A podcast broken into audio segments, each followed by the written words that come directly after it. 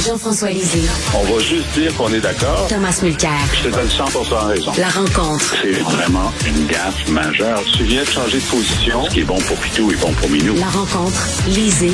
Mulcair. Alors bien sûr, on revient sur la soirée électorale d'hier. Ben Thomas, euh, Thomas, j'aimerais t'entendre tout de suite sur la performance qui était pas aussi fantastique qu'on l'avait prédit de Balarama Holness. Euh, vraiment euh, un, un, pourcentage assez famélique. Qu'est-ce que tu en penses? Je pense que c'est très similaire à ce qu'a vécu Jagmeet Singh à Toronto lors de l'élection fédérale. Les sondages lui montraient dans des 24-26% et notre collègue Jean-Marc Léger n'arrêtait pas de nous dire attention, mm. son soutien est parmi les 18-30 ans, il ne vote pas. Mm. Bang! Léger avait complètement raison.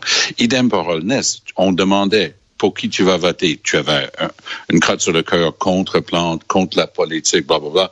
Tu es en train de répondre à un sondeur. Ah, moi, j'aime bien le nouveau gars, Holness. Mais est-ce que tu vas aller voter? Ben non, je vais faire partie des 65% qui n'ont pas pris la peine d'aller voter. Hmm. Donc, c'est ça le, problème avec des sondages comme ça. Quand même, 7% c'est honorable. Tu sais, ça, monte parce qu'il y a eu d'autres gens qui se sont fait planter pire que ça. Et je, je crois que Holness a mangé surtout euh, du vote qui serait allé autrement vers Coder, mais finalement, puis on va en discuter sans doute dans un moment, mais Coder n'a jamais donné une raison, n'a jamais su inspirer.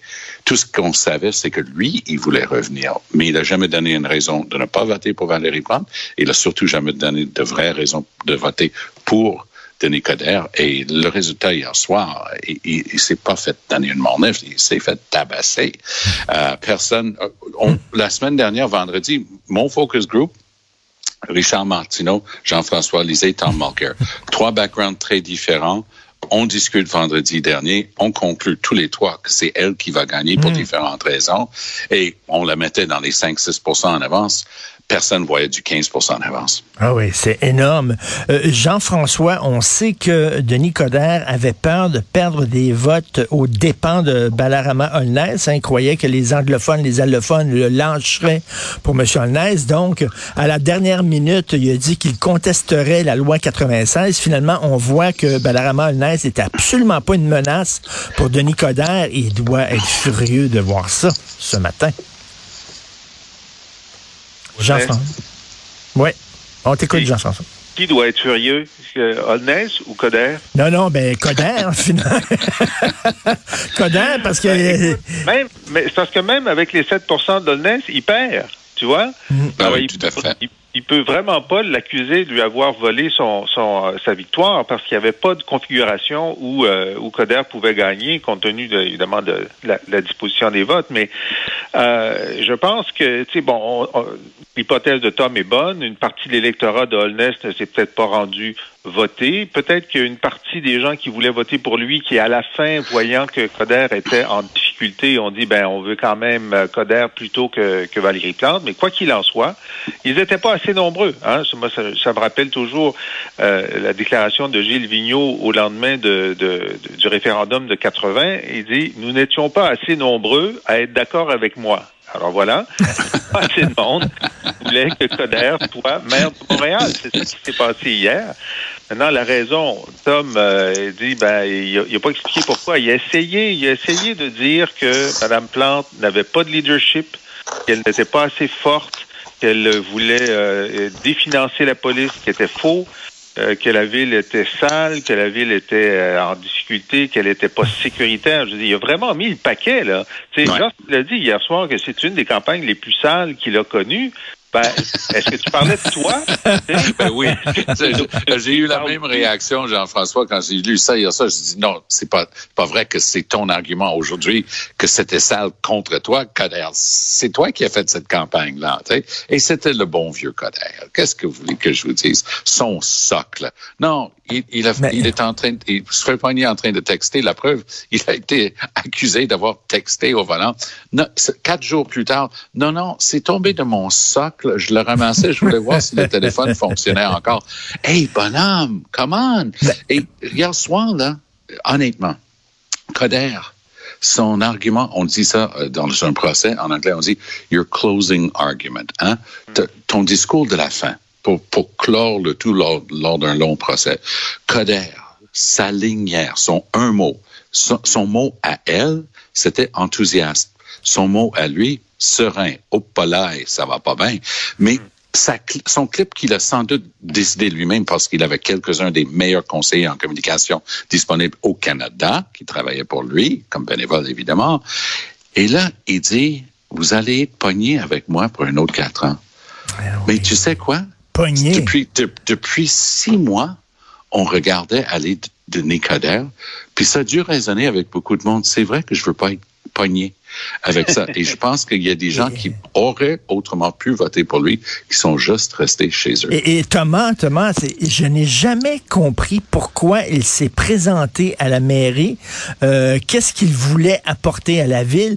La seule, le seul feeling qu'on avait, le sentiment qu'on avait, c'est que c'était par orgueil, par orgueil pour montrer. Hum. Regardez, j'ai mangé une mornif la dernière fois, et là je vais revenir, et c'est moi qui va gagner. On va être dans Rocky 2. J'ai perdu Rocky il, avait, il avait déjà écrit son truc. Il allait faire comme le maire drapeau, qui après un mandat a été battu, mais qui est revenu ad vitam aeternam. Et même, il y, a un, proche qui travaille en politique depuis longtemps, il dit, check bien les lunettes là, sur les posters de Coder. Il portait des lunettes. Il dit, tout ce qui manque, c'est le moustache. C'est Jean Drapeau, les lunettes. Il essayait de projeter ça. En anglais, on dit ward healer, tu sais, comme à Chicago aux années 60. Le gars avec les deux mains entrelacées dans son dos qui est en train de marcher tranquillement, arpenter son, son, son bout de ville.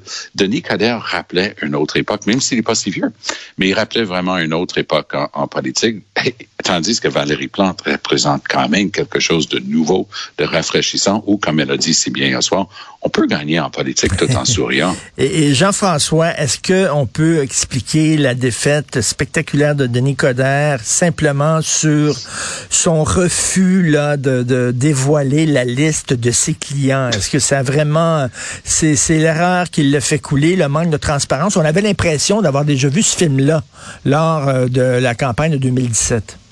Ben, s'il n'y avait pas eu la dernière semaine de campagne euh, où euh, on a passé la semaine là-dessus, il aurait perdu quand même.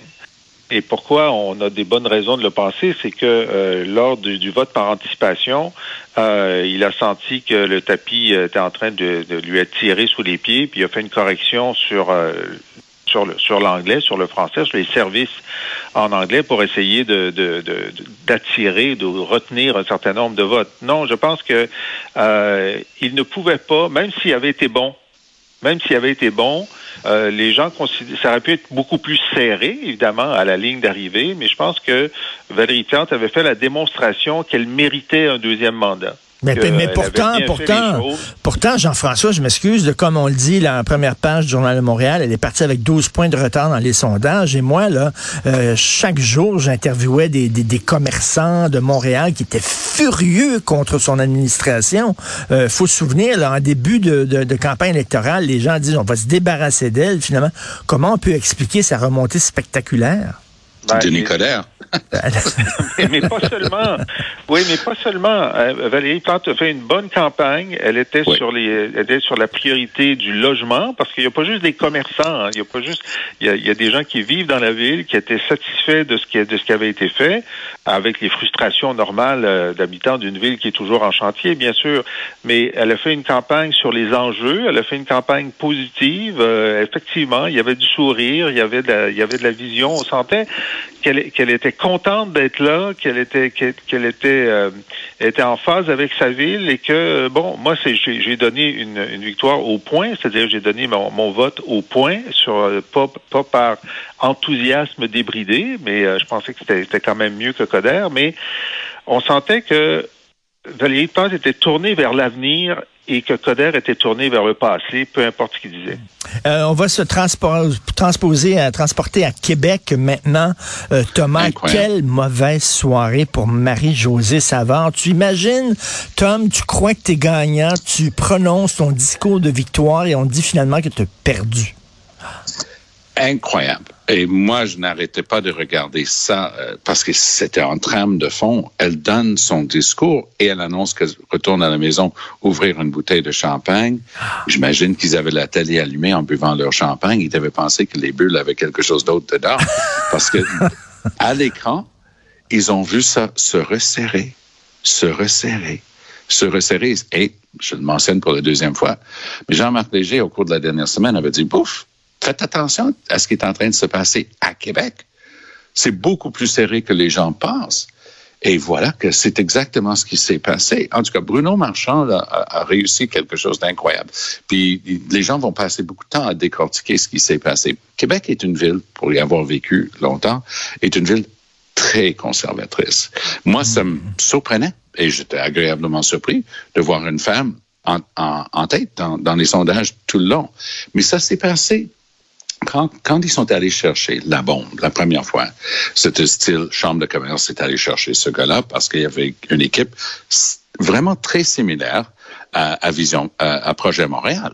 C'est-à-dire les mêmes sortes d'idées pour la ville de Québec, très progressistes et ainsi de suite. Et les chauffeurs de taxi savent toujours tout en politique. J'arrive à Québec en avion, je travaillais à Québec à l'époque et je dis, ah, donc ça va être euh, ça va être elle qui va gagner? Il me dit ben non, ben non, chambre de commerce ne laisserait jamais. Non non, ils vont trouver quelqu'un. Et lo and behold, ils ont trouvé Régis Labombe, ils l'ont mis comme candidat plutôt tard dans le, le jeu mmh. et il a, il a gagné facilement. C'est un peu la même chose avec Marchand.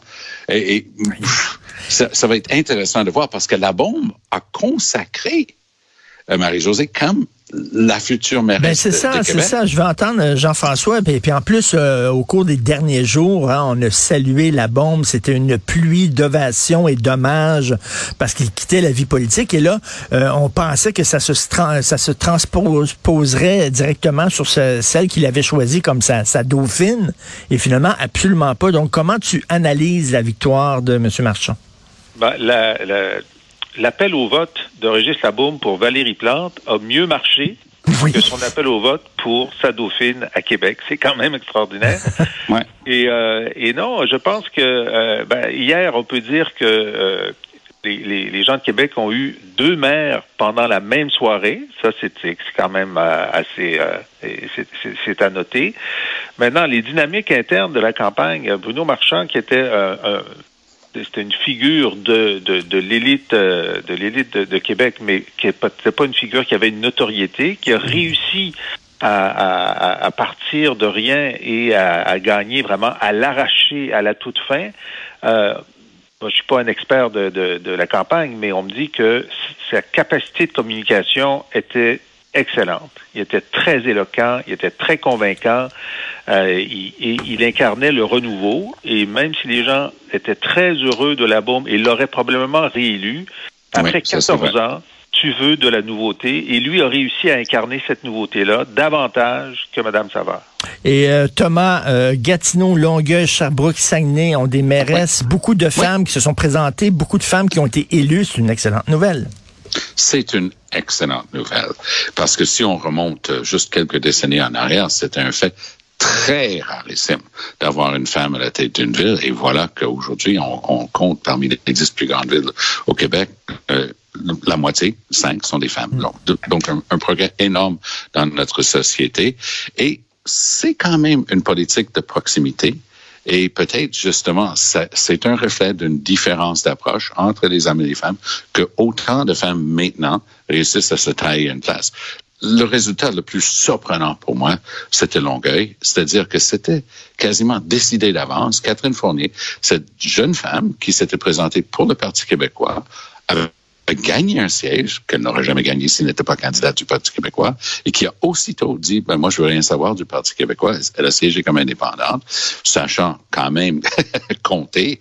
Elle, elle, a regardé une possibilité qui était la mairie de Longueuil et hop, elle est partie avec d'autres jeunes, 29 ans, mais reste la ben troisième oui. ville en importance au Québec. Fantastique. Et en terminant, il nous reste quelques secondes seulement. Donc, une réponse brève. Selon vous, est-ce que Denis Coderre reste dans l'opposition? Si on pourrait gager une, une bouteille de Bourgogne ou de Bordeaux. Alors, Jean-François, est-ce qu'il reste ou il part? Il part. Il part. Ah, je suis complètement d'accord. Je suis complètement d'accord. Il y a aucune possibilité que Denis Coderre, avec l'orgueil qu'on lui connaît, va rester comme chef de l'opposition à l'hôtel de ville. C'est impensable. Bon, bon, on va boire de la bière et non du Bordeaux. Oui. C'est que Guillaume Lavoie, qui était, euh, qui était sur un peu son numéro 2, qui a écrit la, la, la, la, plateforme de la campagne, a été battu dans Villeray parce que lui aurait fait un excellent chef de l'opposition pour Ensemble Montréal, puis un bon prétendant à, la mairie pour la prochaine fois. Donc, il va certainement annoncer son départ demain ou aujourd'hui. Tiens, merci beaucoup Thomas et Jean-François. Merci, salut. Merci.